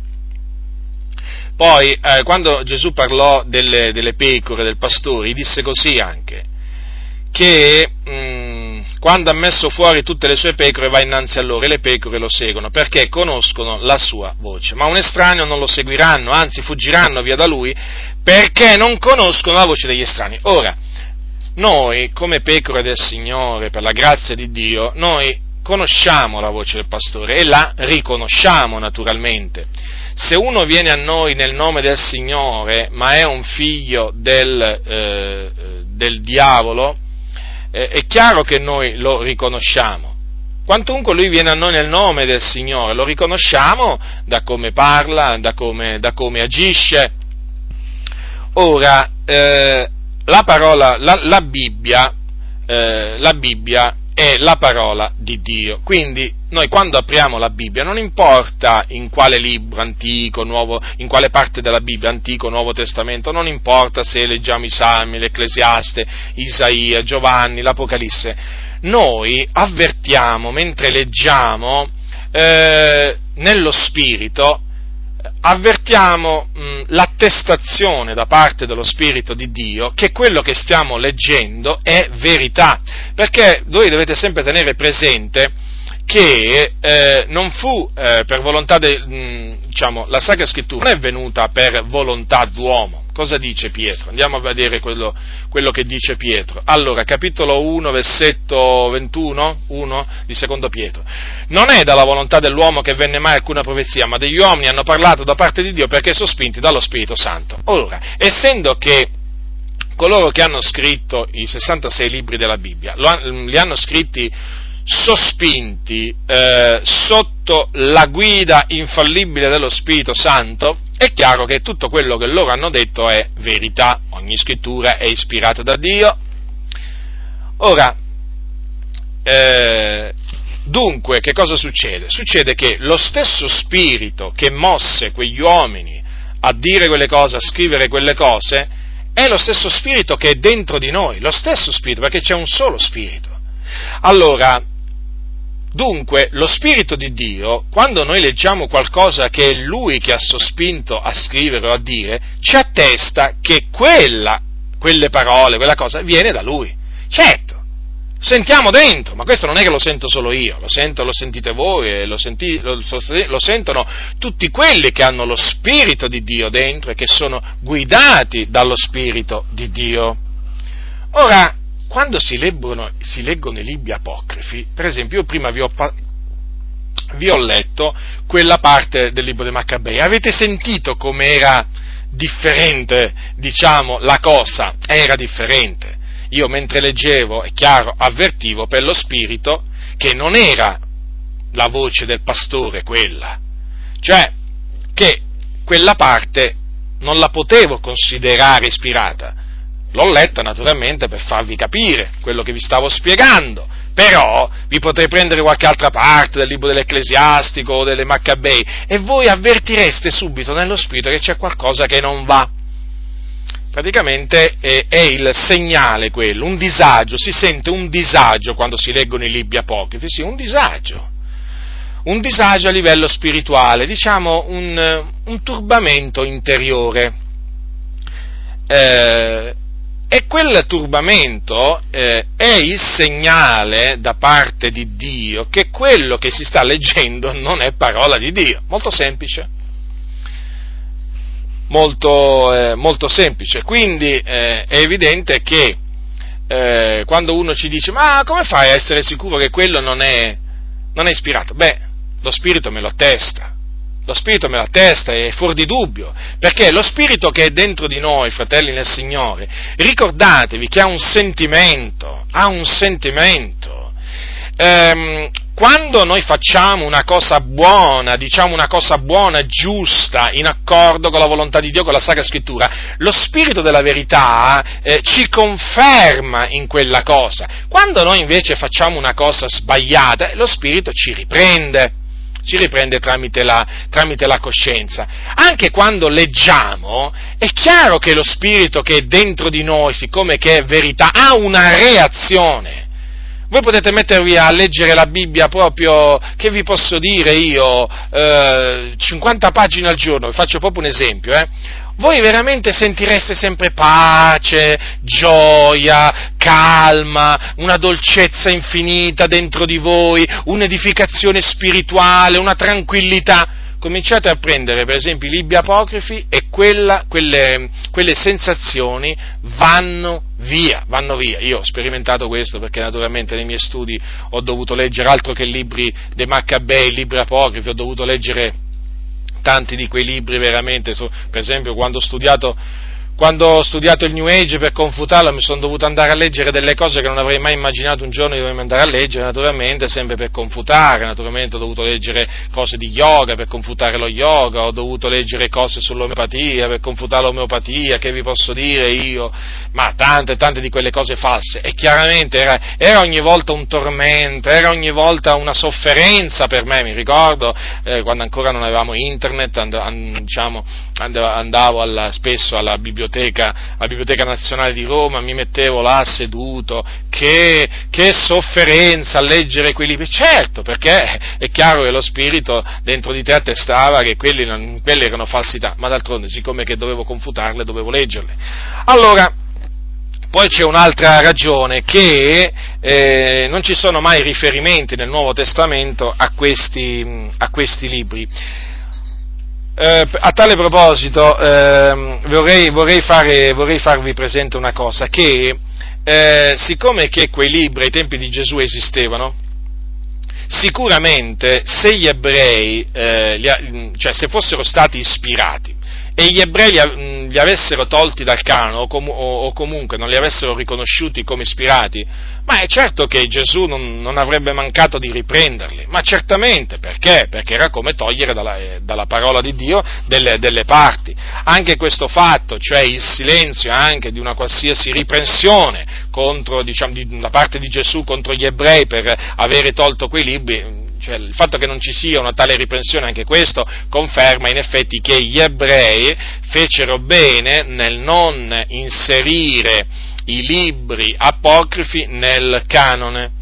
Però vedete, gli ebrei hanno fatto altro, cioè praticamente gli ebrei non hanno aggiunto al, al canone i libri apocrifi, però eh, con il Talmud, cioè con le loro tradizioni, hanno veramente annullato la parola di Dio in una maniera spaventosa e infatti ancora oggi, ancora oggi si ripete quello che avveniva ai tempi di Gesù, cioè con le loro tradizioni annullano la parola di Dio. Considerate che il, il Talmud, il Talmud eh, una collezione di libri pieni di, di, di tradizioni, non so quanti mesi, mesi ci vogliono per leggerli tutti, eh, comunque ehm, è pieno, pieno di, di favole, pieno di, di, di, tradizioni, usanze che vanno proprio ad annullare la parola di Dio. Ecco perché Gesù, dice, Gesù un giorno agli scribi e farisei gli disse di cose consimili ne fate tanto, perché avevano annullato la parola di Dio con la loro tradizione, eh, con le loro tradizioni, ma ne avevano fatte tante di questi annullamenti. E quindi vedete, da un lato sì, gli ebrei hanno fatto bene nel non inserire questi libri apocrifi al, nel canone, però dall'altro vi posso assicurare che la Bibbia comunque, la Sacra Scrittura, che naturalmente loro hanno solo l'Antico Testamento, eh, loro l'annullano a più riprese con la loro tradizione, che appunto è nel Talmud, è chiamato, è chiamato così. Poi c'è naturalmente quest'altra ragione, perché, mm, perché, perché non sono ispirati, perché gli ebrei innanzitutto, come ho appena detto, non li hanno mai riconosciuti come canonici, né i libri nemmeno quelli aggiunti a Esther e Daniele, infatti nella Bibbia ebraica che contiene solo i libri dell'Antico Patto, tutte queste cose sono assenti. E poi non solo, anche la Chiesa primitiva negò la canonicità di questi, eh, di questi libri. Ora, eh, voi sapete che la Chiesa Cattolica Romana ha, ha stabilito varie dottrine, eh, diciamo, in base a quello che hanno detto eh, diversi cosiddetti padri della Chiesa. Eh, chi, i, chi, chi, sono coloro che vengono chiamati padri della Chiesa? Erano, diciamo, vescovi eh, di quel tempo, eh, vescovi si intende, diciamo, pastori, pastori di chiese, parlo dei primi secoli, eh, eh, dopo, parlo dei primi secoli dopo Cristo, quando ancora non c'era il, lo pontificio, quando ancora non c'era la Chiesa Cattolica Romana come la vediamo oggi, eh. c'era qualche, diciamo, un piccolo embrione, però ancora confronto adesso si può dire che si può dire che non c'era, anche se comunque le false dottrine già comunque serpeggiavano, il primato di Pietro già si, già, già si discuteva del primato del vescovo di Roma, però ancora diciamo, le cose diciamo, non, non, non, si erano fortificate a tal punto da dire ecco il papato, no, ancora no. Comunque ecco, eh, diciamo, la Chiesa Cattolica Romana ha molta, ha molta diciamo, stima eh, di molti di questi padri, che le chiama padri della Chiesa, e, in particolare ce n'è uno di questi padri della Chiesa chiamato Girolamo, che nacque nel 347 e morì nel 420, eh, che eh, non, reputava, non, reputava, ispirati questi libri. Ora perché vi voglio citare Girolamo? Perché Girolamo eh, è l'autore, il traduttore della, della, della Bibbia eh, cattolica chiamata Vulgata, eh, che diciamo nel concilio di Trento fu dichiarata la unica, eh, la unica Bibbia valida. Eh, fu molto elogiata nel, eh, nel, nel, durante il concilio di Trento la, la, la Vulgata. Ora, eh, Girolamo dunque fu il traduttore di quella che è chiamata la Bibbia vulgata. E Girolamo, attenzione, eh, Girolamo, nel prologo a Graziano, affermò che questi libri non erano considerati ispirati, quindi quello che a, a quel tempo quello che ha detto Girolamo è di fondamentale importanza, sapete, cosa peraltro che la Chiesa Cattolica Romana cerca sempre un po' di nascondere o comunque di, farlo, di sottacerlo, perché naturalmente è un colpo duro per la Chiesa Cattolica Romana. Voi basta che dite a un cattolico, ma lo sai che il vostro Girolamo, il vostro Girolamo che è il traduttore della vostra Bibbia vulgata, non accettava questi libri come canonici? Eh, voi gli date un colpo tremendo. Allora, eh, io ho trovato alcune alcune, alcune cose a, a, tale riguardo molto importanti nel libro di eh, Archer dal titolo La parola del Signore, introduzione all'Antico Testamento, edizioni, voci della Bibbia, Modena 1970, 1972. Si legge a pagina 78 quanto segue, ascoltate, inizio della citazione. La citazione del prologo Galeato così suona questo prologo è come un elmo che difende, principium, le sacre scritture e può riferirsi a tutti i libri che sono stati tradotti dall'ebraico in latino, così che tutto ciò che ne è al di fuori va riconosciuto come appartenente agli apocrifi. Perciò la sapienza detta comunemente di Salomone, il libro di Gesù, figlio di Sirac, Giuditta, Tobia, il pastore, probabilmente quello di Erma, non sono nel canone. Io scoprì il primo libro dei Maccabei in ebraico, il secondo è greco, come può essere dimostrato dalla sua costruzione verbale. Poi nella prefazione ai libri di Salomone, preparata dallo stesso Girolamo, lui afferma quanto segue, di avere trovato l'ecclesiastico in ebraico, poi mostra, eh, di ess- cioè, dice di essere convinto che la sapienza di Salomone sia stata composta in greco anziché in ebraico, dal momento che mostra un tipo di eloquenza greco, e poi dice quanto segue, e così è vero che la Chiesa legge Giuditta, Tobia e i Maccabei nel culto pubblico, ma non li riceve come libri canonici delle scritture, perciò leggiamo pure questi due scritti per edificazione, ma non usiamone per stabilire autoritativamente le dottrine della Chiesa. Dunque, vedete, lo stesso Girolamo era convinto che quei libri non erano ispirati, certo venivano letti, però eh, lui metteva in guardia dall'usarli per stabilire dottrine. Praticamente la Chiesa Cattolica Romana eh, fa quello che Girolamo eh, gli, ha di, gli, ha detto di non fare, prende questi libri appunto per stabilirne in maniera, per stabilire in maniera diciamo, autoritaria, per stabilire appunto in maniera autoritaria le dottrine della Chiesa Cattolica Romana. E ve l'ho dimostrato.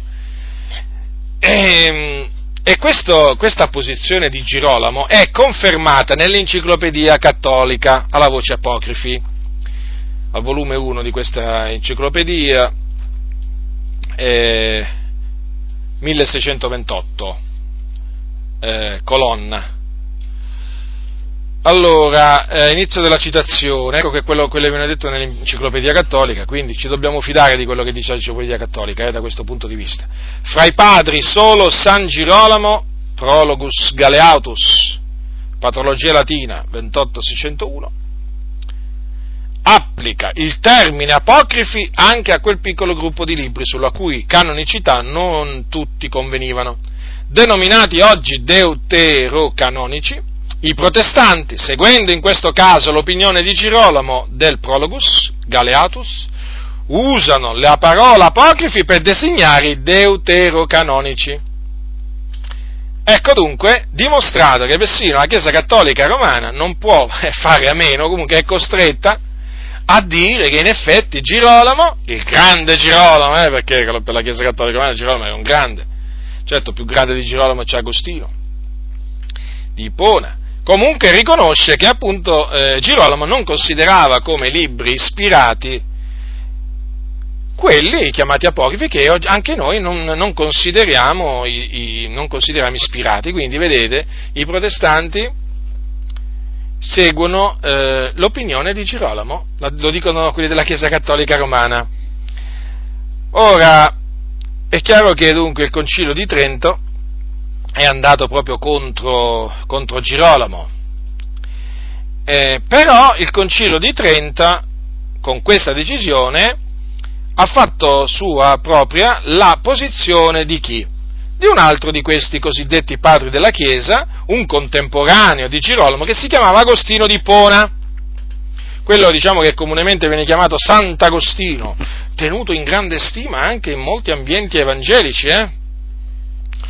Quando ogni tanto si sente citare Sant'Agostino, lui nacque nel 354 e morì nel 430. Ora, per quanto riguarda i libri apocrifi, eh, eh, Agostino di Ippona, nel suo libro L'istruzione cristiana, lui li ha enumerati tra i libri canonici. Sì, sì, Agostino di Ippona. Sì, sì.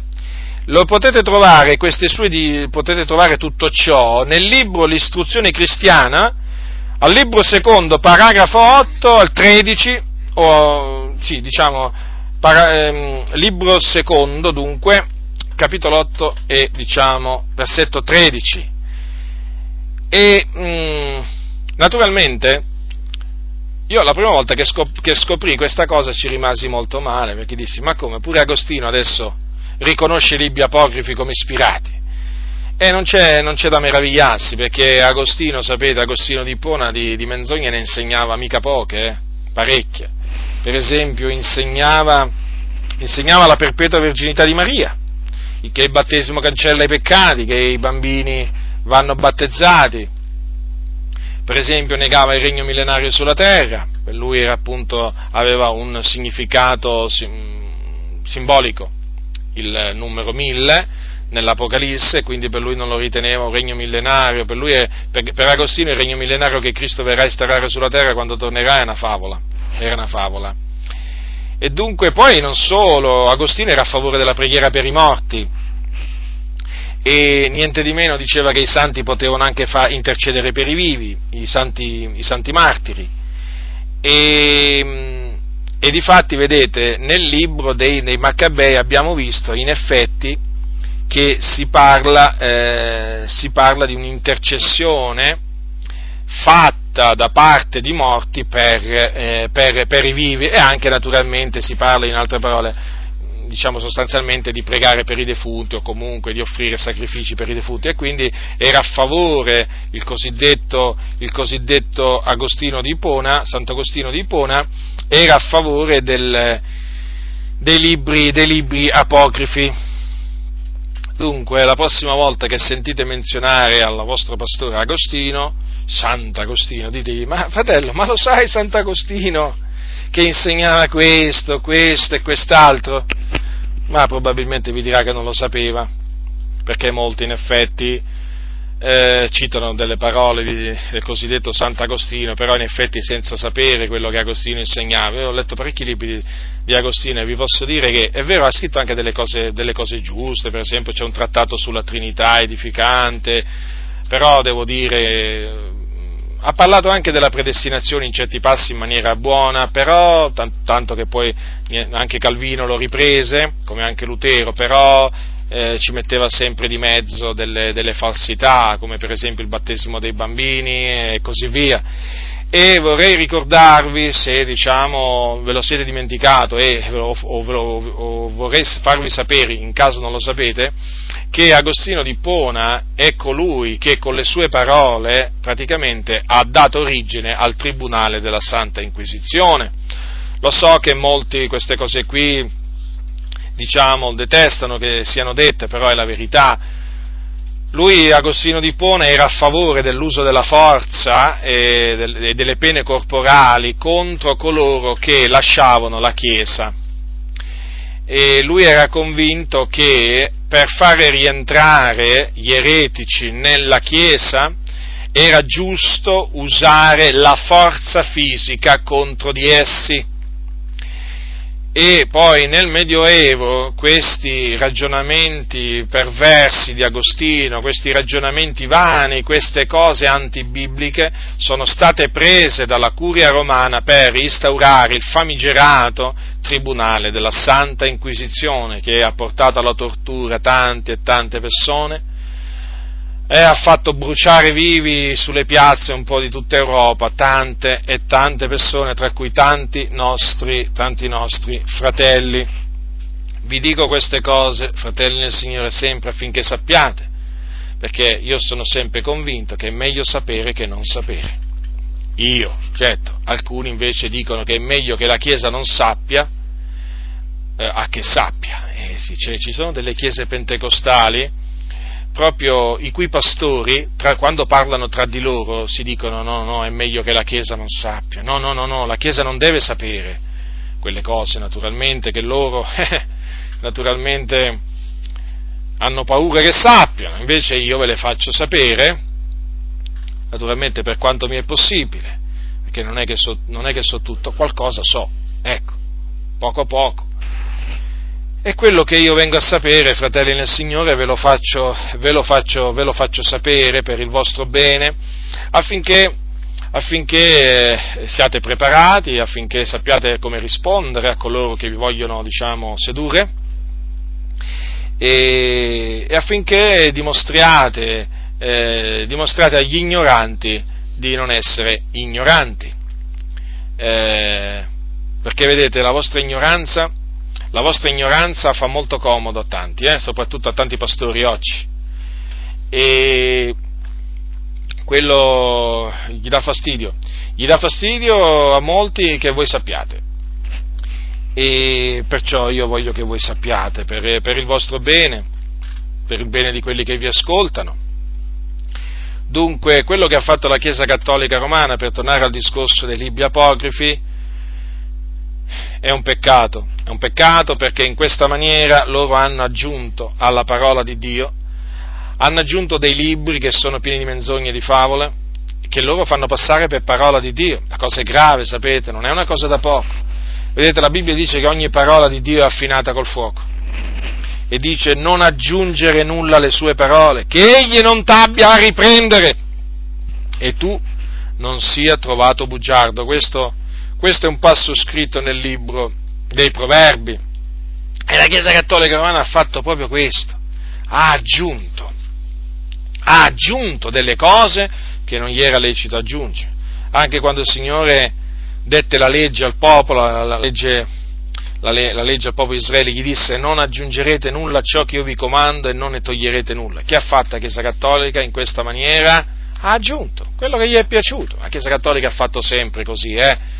Non con, cioè, quando non l'ha fatto con i libri apocrifi, l'ha fatto in altre maniere, cioè, lei, lei, ha aggiunto eh, tradizioni sopra tradizioni, facendo anche passare per, per, parola di Dio queste tradizioni. Infatti voi dovete sapere che la Chiesa Cattolica Romana non è che fa passare per parola di Dio solo i libri apocrifi, che sono pieni di menzogne, ma anche tante loro tradizioni, tradizioni naturalmente che si trovano nei libri di Agostino, di Girolamo, e che vi posso dire, di tanti, e di tanti altri.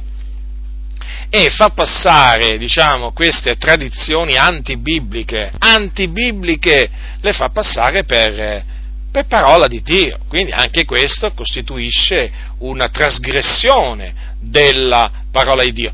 Peraltro, peraltro con queste tradizioni, eh, la, mm, la, Chiesa Cattolica Romana ha fatto quello che facevano gli scribi e i farisei al tempo di Gesù. Con la loro tradizione, la, i cattolici hanno annullato e annullano la parola di Dio. E voi sapete che Gesù ebbe delle parole dure di biasimo contro eh, gli scribi e i farisei. Eh, Gesù disse queste parole, ve le ricordo queste parole affinché comprendiate quanto sia grave, quando gli disse per esempio, ipocriti, capitolo 15 di Matteo, dal versetto 7. ecco, li ha chiamati per nome come si meritavano, ipocriti, erano tali, quindi non è che Gesù li calunniò, li diffamò, erano ipocriti.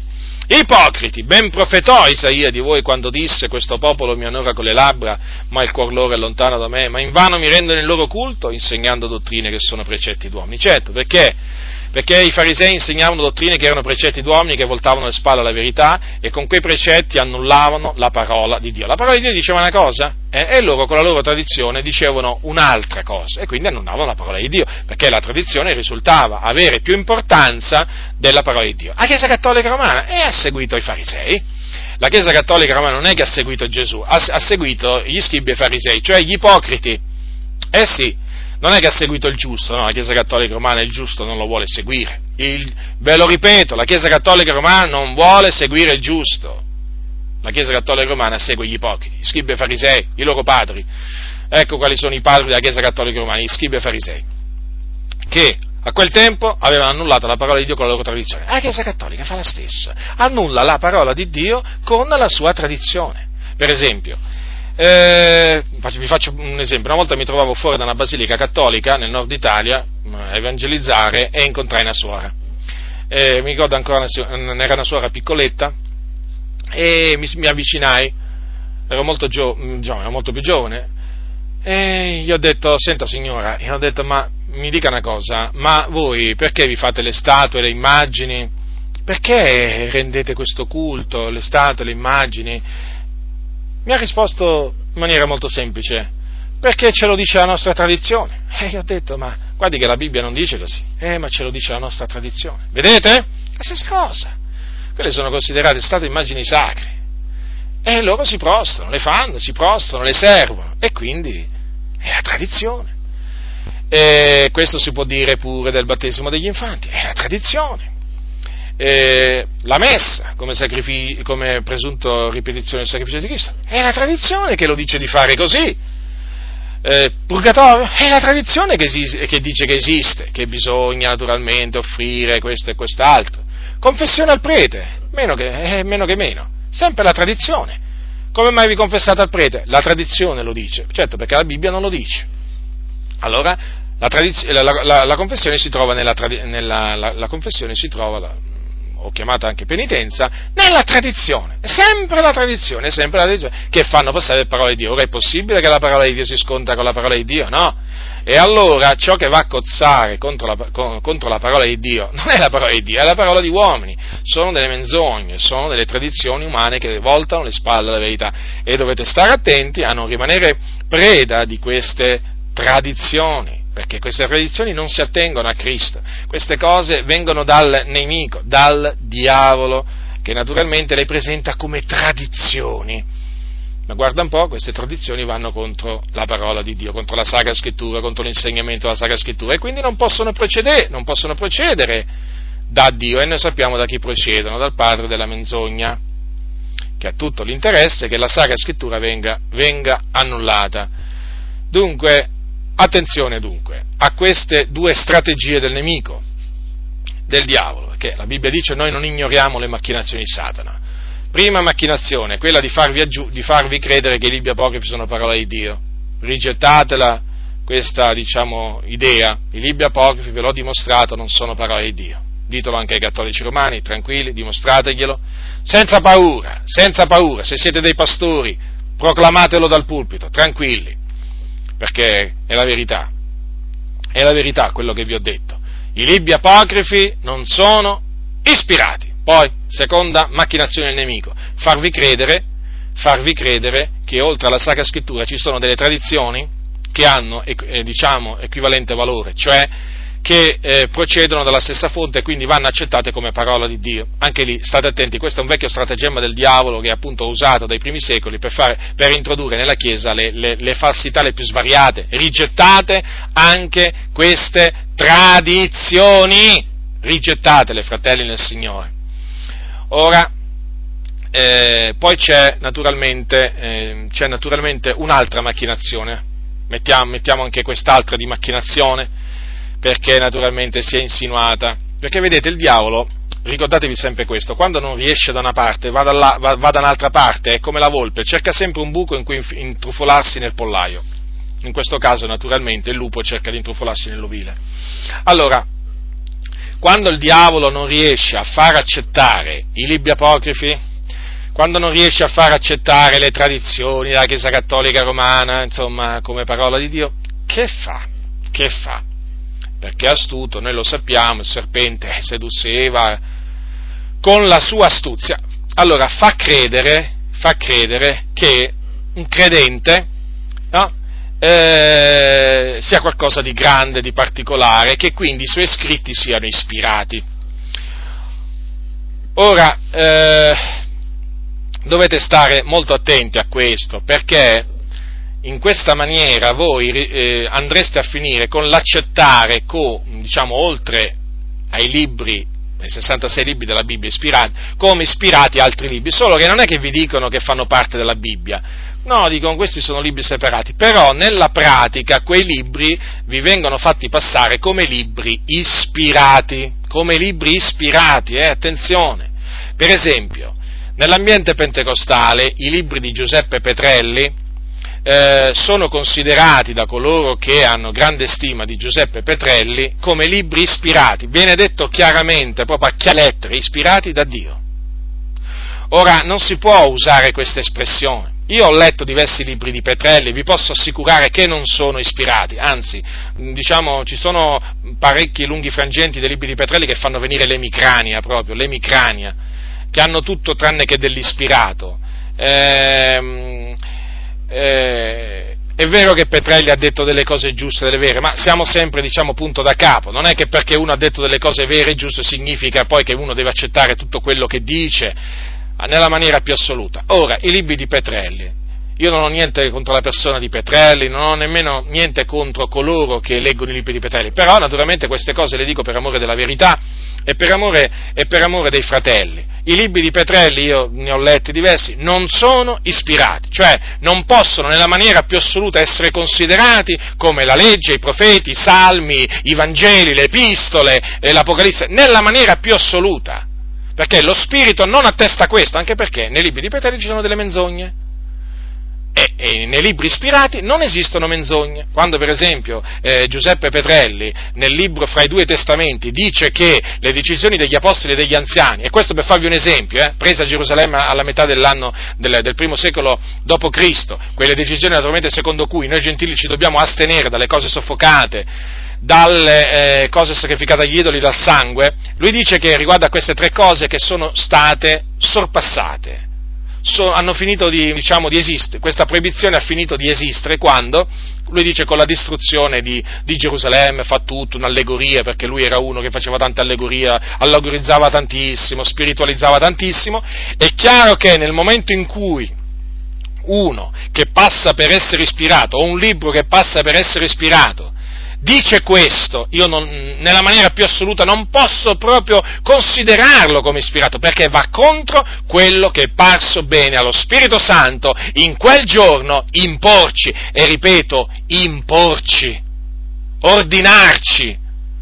Quindi vedete, e poi vi potrei fare anche altri esempi eh, di cose che ha detto Petrelli che non sono assolutamente eh, parola di Dio e che sono scritte nei suoi libri e purtroppo però vengono accettati come libri ispirati. Vedete, questa è un'altra macchinazione del nemico. Ecco perché noi non dobbiamo ignorare le macchinazioni del diavolo, perché lo ripeto, il diavolo cerca sempre di insinuarsi di introdursi in una maniera o nell'altra. Quando, che, quando, vede che tu resisti fermo da un lato, lui va dall'altro lato, se vede che resiste anche dall'altro, cerca di sopra, di sotto, da qualche parte cerca sempre di intrufolarsi il nemico. E in questa maniera, diciamo, ha introdotto, per esempio, appunto con questo fatto, faccio un esempio, ho fatto un esempio de, dei libri di Giuseppe Pedelli, ha introdotto in gran parte della fratellanza l'idea che si può mangiare il sangue, le cose soffocate, le cose sacrificate agli idoli, tutte cose condannate dalla Bibbia. Vi pare poco questo? Eppure viene considerato eh, un grande dottore viene considerato soprattutto come uomo ispirato. Che, vi ripeto, non è per niente ispirato perché, guardate, oh, veramente, quando si legge Petrelli, veramente viene un mal di testa tremendo, ma tremendo. Io mi ricordo uno dei, miei, dei primi libri che mi fu dato da un fratello anziano dopo che mi convertì fu La Chiesa la Invisibile. Ma io cominciai a leggerlo, era ai primi tempi che cominciavo a leggere le sacre scritture e così via. Ma mi venne subito un mal di testa, ma non capivo. Mm, alcuni ti dicono, ma tu devi entrare nello spirito di Petrelli. Non è sufficiente che tu leggi quello che ha scritto Petrelli. In quale spirito devo entrare io? Ma io devo stare attento. Quale spirito deve entrare? Quale spirito deve entrare in me? In quale spirito devo entrare io? Io non devo entrare in nessun spirito. Io ho lo Spirito del Signore, voglio rimanere, diciamo, voglio che quello Spirito rimanga dentro di me, io voglio rimanere, diciamo, voglio dimorare nel Signore. Io non devo entrare nello spirito di Petrelli e vi esorto a, non fare, a, non fare, a, a voi a, a, non fare, diciamo, a, stare attenti per non veramente smarirvi, smarirvi veramente per sentieri, per sentieri tortuosi. Eh, ho detto questo per farvi capire una delle macchinazioni del diavolo. Naturalmente, vedete, è la, la, la, stessa cosa più o meno che succede nelle sette, per esempio gli avventisti. Eh, gli avventisti dicono, ah, noi crediamo che la Bibbia è l'unica regola di condotta di fede, la Bibbia è la parola di Dio, poi però vai a vedere, vai a vedere oltre alla Bibbia c'hanno i libri della White, cioè della, della, Ellen Gold White, che era considerata da loro profetessa, che aveva dono, che aveva lo spirito della profezia, loro dicono, e che quei libri sono ispirati Ah, poi naturalmente loro usano il sofisma, ah, ma il livello dell'ispirazione non è uguale a quello che avevano i profeti, Paolo. Insomma, ti fanno un discorso simile, sempre per farti capire, ma no, ma stai attento, guarda che noi non è che vogliamo farti accettare i suoi libri come libri proprio uguali a quelli della Bibbia. E invece no, è proprio così cercano di farli accettare quei libri della White pieni di menzogne, naturalmente superfluo che ve lo dica, eh? La profetessa degli avventisti ha scritto tante di quelle cose false veramente che ho scritto un libro, peraltro. Eh, eh, non avrei scritto un libro altrimenti. E naturalmente nel nome del Signore, usando il nome del Signore, facendo passare le sue immaginazioni per visioni di Dio, facendo passare le sue menzogne per verità, per verità di Dio. Quindi, in questo caso, hanno aggiunto, non al canone, però praticamente hanno aggiunto alla Bibbia altri libri altri libri che naturalmente sanno come poi fare accettare come parola di Dio da, da, da, quelli che entrano poi nella setta, perché gli avventisti sono una setta, mica una chiesa evangelica. Attenzione a quelli che vi vogliono far credere che gli avventisti sono una chiesa evangelica, eh. Comincia a serpeggiare anche tra i pentecostali l'idea che gli avventisti siano evangelici, sì, sì. No, no, per niente, non sono proprio per niente evangelici, dicono tante di quelle falsità che veramente, leggetevi il libro che ho scritto così vi renderete conto delle falsità, basta che leggete solo le, le falsità che dicono, magari non leggete la confutazione, leggete solo le falsità, così almeno fate prima eh, per guardarvi, diciamo, vi fate diciamo, una cultura diciamo, in, in, po- in, poco tempo di, di, quello che, di quello che dicono gli avventisti del settimo giorno. I mormoni? I mormoni, eh, i mormoni anche lì i mormoni sono un po' più sfacciati, sono un po' più chiari a tale proposito, perché loro dicono noi abbiamo la Bibbia, la Bibbia è parola di Dio, però loro dicono noi reputiamo parola di Dio anche naturalmente i libri di Joseph Smith, la perla di Camprezzo e altri, altri libri, naturalmente anche lì pieni di menzogna, non finire, eh, insomma i libri di Joseph Smith eh, sono veramente, sono veramente un calderone di menzogne che, che, che non finisce più. E anche lì, vedete, sono riusciti a far passare, poi c'è il libro di Mormon, naturalmente, eh, quello naturalmente, dopo la Bibbia è il libro ispirato per eccellenza per i mormoni, eh, anzi, che vi dirò, il libro di Mormon è superiore alla Bibbia, eh, perché poi vedete, in questi casi succede sempre che i libri che vengono considerati ispirati fuori dalla Bibbia, poi alla fin fine risultano sempre essere più importanti e al di sopra della Bibbia. Guardate, succede sempre così, finisce sempre eh, così. Prima magari ti dicono ma no, ma sai, ma stai tranquillo fratello, poi alla fine va a finire che quegli altri libri sono più importanti dei libri della Bibbia.